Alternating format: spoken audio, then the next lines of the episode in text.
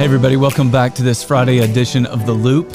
Today, we're going to tackle another Old Testament book of the Bible, the book of Obadiah. Now, I think I can get through this entire book in one day because this book is only one chapter long. It's the shortest book in the entire Old Testament, it's only 21 verses. This book is about a group of people called the Edomites. It's about how God brought judgment on these people. Now, the Edomites are grandchildren of Abraham.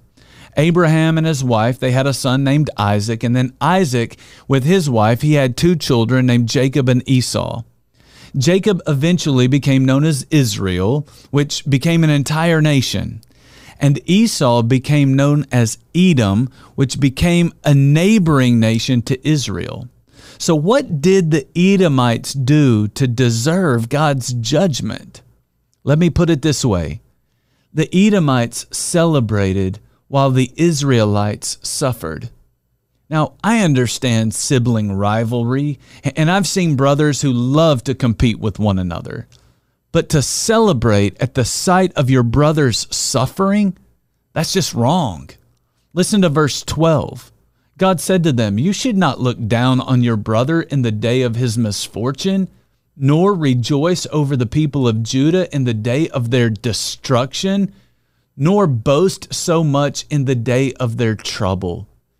That's what happens when you stop loving your brother and you become jealous of your brother. So let me ask you Is there someone, is there anyone that you are so jealous of? That you secretly celebrate when you see them suffering. When they lose their job, when their marriage comes to an end, when their kids rebel, or when they struggle financially. If those things bring any kind of joy to your life, or if it makes you happy, there's something wrong in you, and there is something deeply wrong in your relationship with that person.